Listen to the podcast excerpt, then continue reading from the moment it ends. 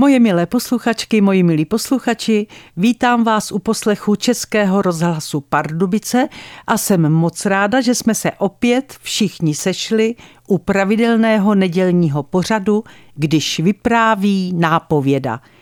Dnešní vypravování vaší nápovědy se jmenuje Babiččina moudrost. V polovině 50. let mi bylo pět. Maminka byla se mnou a s bráškou o dva roky starším doma. Nebyla jsem tedy v dětském kolektivu, o kterém se říká, že je krutý, ale přesto jsem si každý den uvědomovala, že jsem postižená. Mohly za to starší kolínské ženy, které byly z mého dětského pohledu naprosto neomalené. Koukali totiž po mé slabší levé noze tak urputně, že se po některých babička oháněla nákupní taškou a maminka se jich vstekle ptala, proč na to dítě tak čumíte.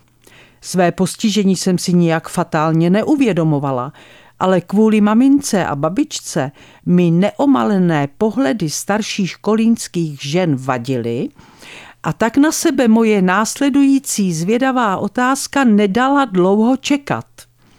Babi, a kolik peněz bych potřebovala, abych měla nožičku zase zdravou? Zase zdravou.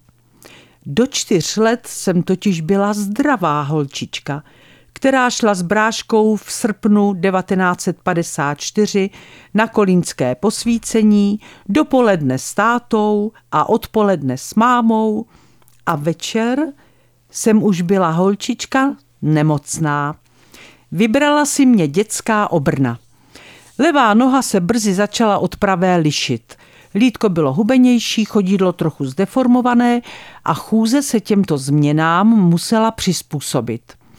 Když k tomu připočtu neomalené pohledy starších kolínských žen a jejich otázky holčičko a co to máš s nožičkou a připočtu k tomu, že se v té době pořád řešily peníze, kterých nebylo nikdy dost – měla moje otázka pro babičku své opodstatnění.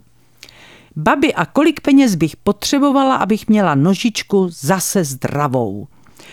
Pamatuju si její smutný krátký pohled, který by byl možná delší, ale vzala mě hned do náruče.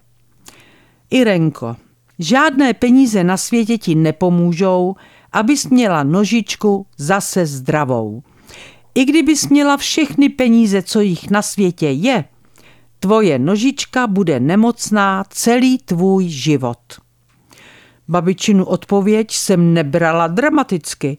Zeptala jsem se a dostala jsem odpověď, ze které jsem nasála, kromě informace o tom, že se nemocné nožičky nikdy nezbavím, i svůj celoživotní vztah k penězům. Peníze nejsou všemocné. V rodině si maminka s tetami pořád navzájem půjčovali peníze a vraceli si je tak, jak slíbili. Tety s maminkou věděli, kdy bere babička důchod a většinou k ní některá z nich přišla, aby si půjčila a hned se domluvili, kdy je vrátí. Nikdy se nestalo, že by některá nevrátila to, co si půjčila. To se nedělalo. I tohle poučení jsem nasála do života – když nemám peníze a potřebuju si půjčit, mám jistotu, že mi půjčí v rodině, ale nikdy nesmím zůstat nikomu nic dlužná. Zároveň jsem věděla, že když na něco peníze nejsou, je zbytečné potom toužit a otravovat se tím a je daleko lepší snít o tom, jak si jednou, až vyrostu a budu mít peníze, koupím to, po čem toužím teď.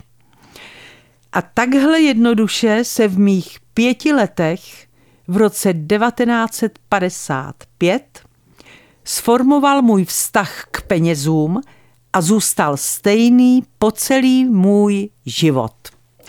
A to je pro dnešek všechno. Moje milé posluchačky, moji milí posluchači, přiznám se, že se mi po vás stýskalo a jsem moc ráda, že jsme se po prázdninové pauze opět slyšeli.